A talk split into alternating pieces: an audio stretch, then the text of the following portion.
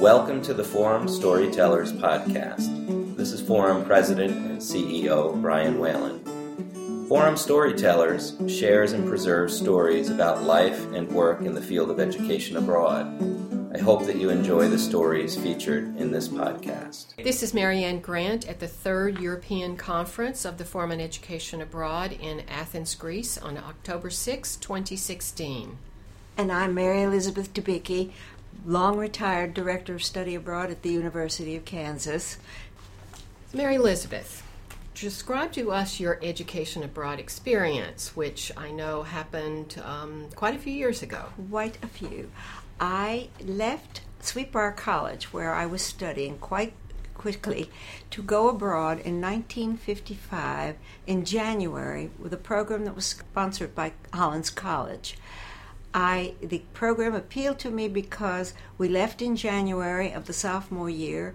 We spent time in Paris at the British Institute as well as a class at the Sorbonne, several small classes at the Sorbonne for foreigners. And then we spent three months of the summer traveling all over Europe to get a real feel for where we were, and then came back in the fall and enrolled in regular classes with regular French students at the Sorbonne. Took our exams early and left Paris regrettably, on uh, in January of 1956. So, when you studied abroad, you crossed the ocean by ship, is The- that right? the and then liner. traveled around France by train. Bus and train, yes. What was it like on the ship with your classmates? charming. It was lovely. We we were in second class. Now, people, many people don't even remember that there were three classes on ships. But because we were a group of forty young women who were uh, all at the same age of nineteen or twenty, they gave us keys to come to the parties on the first uh, class in the evenings. We were also able to meet with people in third class, so that uh, we met young people who were partying, and we met the adults who were also partying, and we had wonderful food, and it was a little bit of heaven. What do you think you learned uh, that had the most impact on you while you were abroad?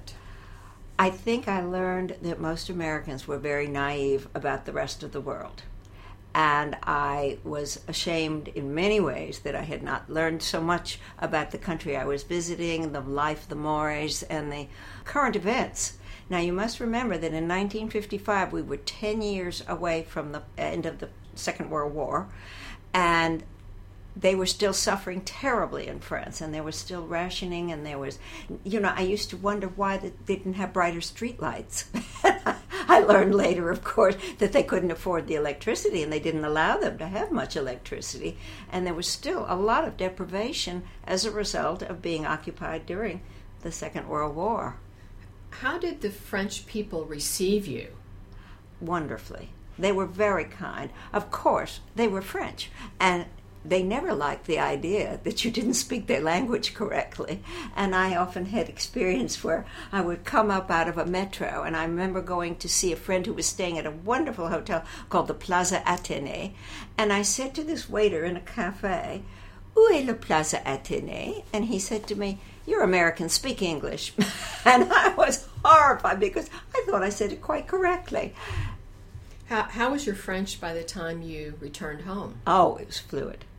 I, I had met people of all ages, all uh, backgrounds, and so I really, really handled it very well then.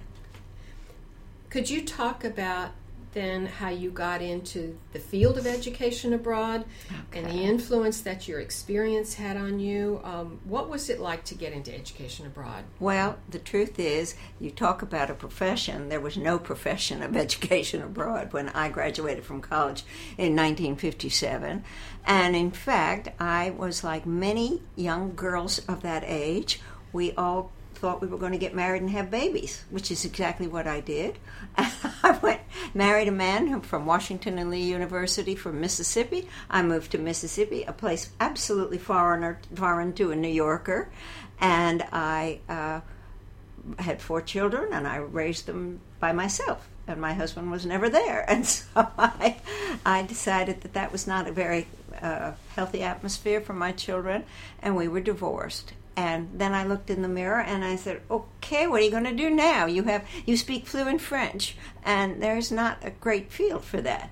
But I decided that as long as I had children to educate, I would go to the University of Mississippi in Oxford, Mississippi, and seek a degree, a master's in French, so that I could teach French. Things started rolling from there. I studied for a master's degree. I was given a job first as a graduate student teaching French and then actually hired half time. And they said, We don't really have any more job for you. So would you like to be director of the language lab? And I said, Well, yeah, all right, as long as a job comes up soon that gives me enough money that I can take care of my children. Well, what happened instead was that students came to me and they said, We want to go to France just like you did when you were a student. And the university had no such program or anything, or even sanctioned it. And so I started asking around and saying, I would like to take a small group of students in the summer when my children will not be here to Paris. I know how to do that, and I'd like to learn more so that if I have a student coming from who wants to go to Spain or, or Japan or Italy or whatever, I'm able to advise them and tell them what to do. And in the summer of 1971, I took my four children and went to France to tour around and find out what was going on in the educational systems. And I spoke to everybody on the street. I was absolutely shameless. I would pick up hitchhikers and tell them what uh, that as long as they got in my car, they had to tell me why they were there. Mostly Americans, I will say, and how they where what were they doing, uh, thumbing their way across Europe or whatever. And so I learned a lot about such things. And this is so long ago that one of the first things I learned about was the International Student Identity Card. And I don't even know if that exists anymore, does it? does. CIE still has that? ISIC card. Well, I came back to Long Island where my parents lived, and I said, I'm taking a day to go into New York City, and I'm going to go to two uh, uh, operations organizations. And the first one is called the Council on International Educational Exchange, and the second one is called Institute of International Education. And I walked into these places and I said, I want to become a study abroad advisor. And they said, well, we don't really know how to help you, but we are publishing a few little booklets. And I met first Archer Brown, and she was wonderful and she was helpful. And she said, Since you live in Mississippi, you must meet a woman named Nancy McCormick at the University of Tennessee. So now Nancy McGlasson. Um, uh huh, Nancy McGlasson, absolutely. And so I called and made an appointment to visit with her, and we stopped in Knoxville, Tennessee for a few hours for me to learn that this was a burgeoning field, and it was exciting to get in at the on the ground floor. There were materials, there were uh, there, there were meetings. NAFSA had decided that they would allow the study abroad advisors to come because uh, they, the NAFSA had started out as an organization for foreign student advisors to help students coming from other countries, but the Americans would knock on the door and they'd say, I want to be a foreign student. How do I do that? And they'd say, Well, we don't know how you do that, but we'll see if we can find out. So I became one of those people and I answered the door and I learned and I learned and I learned. And my university said, Well, we can't pay you to do this, but we'll pay you to go to meetings and that's really how I got started. I then was the I had this a half-time job as director of the language lab, which was open 56 hours a week. I taught two French classes, and in my spare time, with my children and everything else, I began to become a study abroad advisor. Yes, Mary Elizabeth, we met in the early 1980s when I had just started working with ISEP, uh-huh. and you were had become the ISEP coordinator right. uh, at the University of Mississippi. Can you talk about those early years and what, uh, how you advise students about studying abroad through an well, organization like ours like, or any like other? yours, but or but any truly, other? I was trying to place us in the field and and and, and, and encourage students to seek uh, opportunities abroad.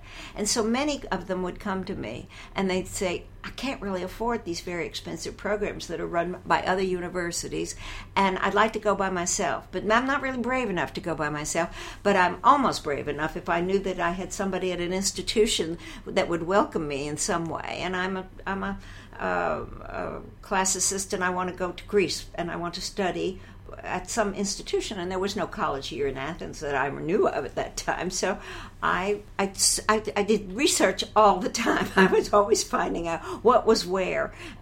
I started collecting a library, and I talked to people everywhere. And of course, many of the things I wanted to do I modeled after my own experiences, but I knew what a study abroad experience should provide. There should be support. There should be re-entry and and not you're not hanging out there and then suddenly coming home and not knowing how to integrate what you had just learned.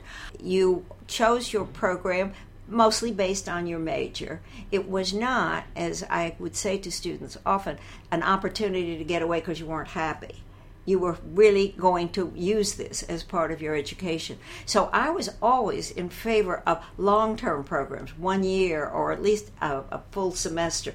The short term programs I realized were good for people who might be studying language and need a little upgrading uh, of it, but I thought they didn't really penetrate the. Uh, the uh, environment as well. Not that they aren't don't have a place, and I do feel that they do. When when you were at uh, the University of Mississippi, you yes. advised a lot of students, had right. a lot of students going, but this was also. Uh, you were developing uh, your prof- own career and right. profession. You yeah. were working on a dissertation right. about education abroad, which I understand had to do with research on the history of education abroad, uh, and then some ideas about the future at that time. Can you talk to us a little bit well, about that your dissertation okay. and what you learned I, and how I, you don't it? know how many people will ever hear this, but I don't know how many of them ever had a computer on their desk in the 19 early 1980s. I didn't, and I always wanted one, and I decided that I saw the possibilities in a computer that it could serve as a self assessment uh, instrument for students who needed to find out a lot of information. They didn't have to come to me all the time, and I didn't have to spend hours reinventing the wheel with them. I would put together a program, and then I would ask them a bunch of questions that uh, were the most general of uh, questions. Do you know where you want to go if you study abroad? Do you want to study a foreign language? Do you wish to study in your field? Do you uh, have you had experience abroad? And of course, the costs, and that was a major problem for a lot of people, especially in Mississippi. They weren't they weren't geared to the, doing this sort of thing. And when I went to a meeting, and I think it was really in 1980 or maybe even 79. I'm not sure. What did, what year did ISEP start? 1979. Okay. I went to a meeting where the founder of ISEP was a woman named Gretchen Carroll and Father Bradley from Georgetown and some other people, John Booth, old names but good names in the, in the field, and they were talking about this concept. And I was enthralled. And I went to my people and I said, You're worrying about me sending too many of our students away. And we were in an economic crisis at that time in the early 80s. College tuitions were getting higher, the states weren't uh, supporting college, uh, universities, and things of that sort. And uh, so it was a very bad time to say, I think I'll send 10 students away from you for an academic year. And the students would go and take all their money and go somewhere else, and they'd say, wait a minute, we, we are hoping to give an academic uh, opportunity to students, but we need the money, and you can't keep doing this to us. And ISEP solved that problem in the most amazing and wonderful ways. Not only did it give students the opportunity to spend their money, pay it at home, use their scholarships if they would, then they would and then they would pay for an incoming student, but they would go abroad and there would be and a, a, safety net there, but they would be very independent. You couldn't choose a, a student who had to be handheld. They really needed some uh, to be independent and interested and knowledgeable of the country they were going to. And so that was where I found my education uh, hat, and I would teach them everything I felt they needed to know before they went. you, you were very much a self starter in um, study abroad at right. the University of Mississippi. But as this career developed, you then moved on to the University of Kansas I as the director of study abroad. Yes. What do you think were some of the major differences uh, at that time? This was in the 80s, I yeah, I, I moved there actually in well at the beginning of 1986 January, but I interviewed and they, they kept wooing me, and I kept saying I don't know, I've never been to Kansas. it was hard enough to go to Mississippi from New York, but I went, and what did I find? I, I, I think I've told you this before, but they gave a little uh, coffee, a coffee, not a cocktail party, a little coffee on Friday afternoon at 5 p.m for me to meet faculty who are interested in the idea of their students going abroad. And I would say 60 people showed up. I was dumbfounded because where I came from in Mississippi, everybody was at happy hour at 5 o'clock on Friday. and all these wonderful faculty members and deans and everything came to meet me and talk to me and, and question me about the things I, I wanted to do, but also to teach me what they were doing. They had, without a doubt, without never, it's never changed, the oldest academic exchange in the Western Hemisphere between the University of Costa Rica and the University of Kansas, and that is still going strong. And I had just happened to have been on a Fulbright program to Costa Rica about two years before, where I learned a lot about their educational system. I felt that was a good selling point. I knew a lot about other parts of the world, and they people had wonderful ideas that they wanted. They wanted everything from faculty exchanges to uh, student exchanges to group exchanges to. I mean, it was it was sort of an open door. So it was really integrated into the University of Kansas. It absolutely was. And then uh, I believe when you went, there may have been one or two staff Oh, working yes. in study abroad. but by the time you retired, that staff had grown to you know a whole um, large A operation. Large operation, and we didn't have a computer in our office. And I that's the first thing I said. Wait a minute, where am I going to do my my self-assessment program when we don't even own a computer? But I did do a really. I mean, if I do say so myself, I asked a lot of questions on my self-assessment um, prototype, and I got help from absolutely some of the leaders in the field who thought this was a great idea. Some of the people didn't think it was a great idea because the IIE was publishing a book that every year, and I don't know if they still publish that book. Open? Doors. Open Doors. Yes. And they wanted to be the only ones that held on to who who could go where and what the, the, the institutions was a wonderful listing, but they they really weren't very helpful to me. They didn't want me to do what I wanted to do, and they were very nice about it. And I remember the people at NAFSA say things to me like. Oh my goodness, they were talking about megabytes and, and things that I thought didn't really matter about what I wanted to do. I didn't care anything about what kind of computer people used or anything else. I didn't know enough to know not that I didn't know. Um, one of the things I wanted to ask you was uh, whether you separate or were, had separated your personal and professional life Well, of and course, I- working in education abroad, and and how did how did you grow and did you develop friendships uh, Oh, in the goodness. field? some of the best friendships I've ever had, and Marianne Grant is one of the longest and best, I have to say. But I met wonderful people, and in fact, we're here at a conference right now, and I met two of the people that I have known since the early 80s. Right there, and, and they're still in in the field, but it's a growing and wonderful and vibrant open field for people, and I think they stay in it a while. And some have written wonderful materials, and they move on. But I had, of course, a full life with four children, and uh, that was my personal life. And then I had my professional life. And some faculty members didn't really want me to be the arbiter of what courses were uh, creditable abroad. And so I had to get faculty committees together to, to say this is what they're telling us they're teaching our students, and this is what we tell them we're teaching their students, and we need to uh, get it together and, and be proud of what we are doing and learning and teaching and so on. Hey, You've you've been retired for about twenty years. I have. I retired early. I mean, a little bit early. Yes, Uh-huh. um, but do you think education abroad and what you did, you know, your personal life and your professional life, uh, has made a difference in your retirement and how you have spent your retirement. Oh, Maybe you could talk about some of your personal experiences, even in your family.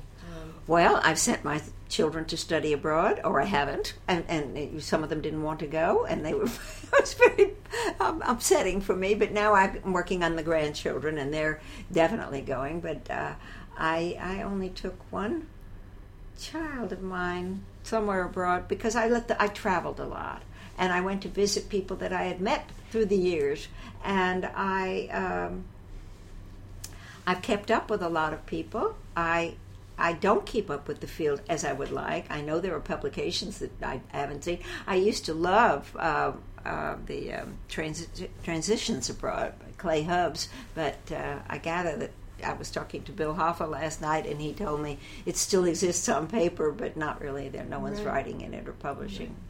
I know that since you've retired, you have taken every one of your nine grandchildren on a trip abroad, allowing them to choose where they wanted to go.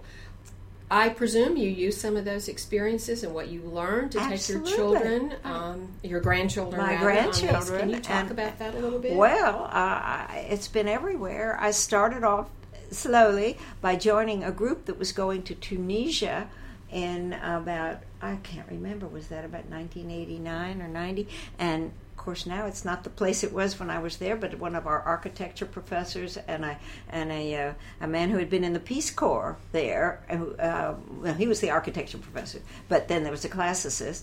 And what an incredibly wonderful experience for me and for my grandson, who is now an architect in New York City as a result of having been taken on that trip.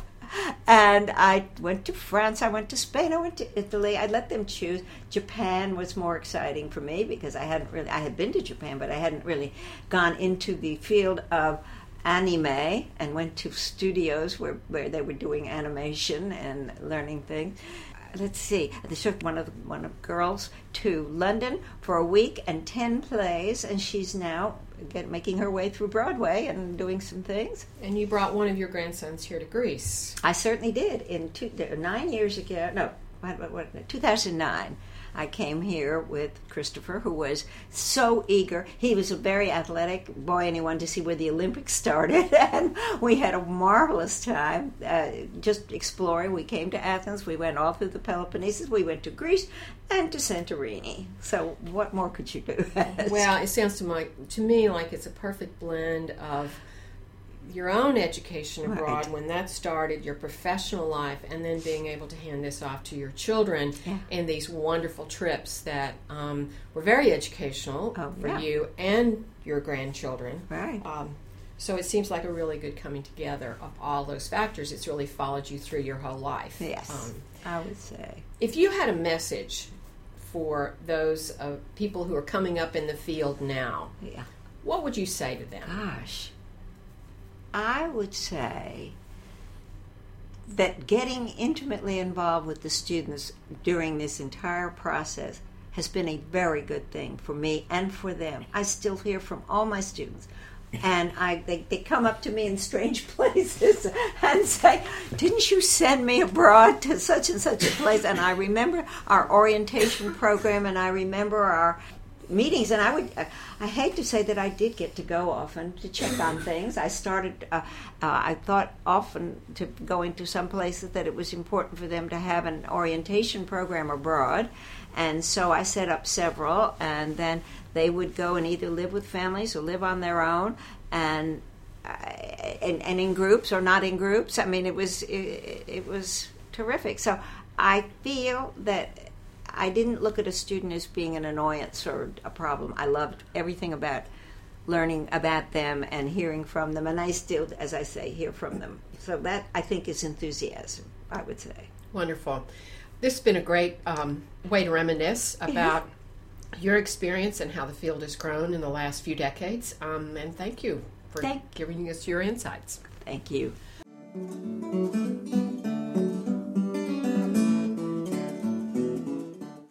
On the next Forum Storytellers podcast, Well, it's my privilege and pleasure to talk to my old friend Alexis Philatopoulos, uh, whose name over 20 years I've never pronounced properly.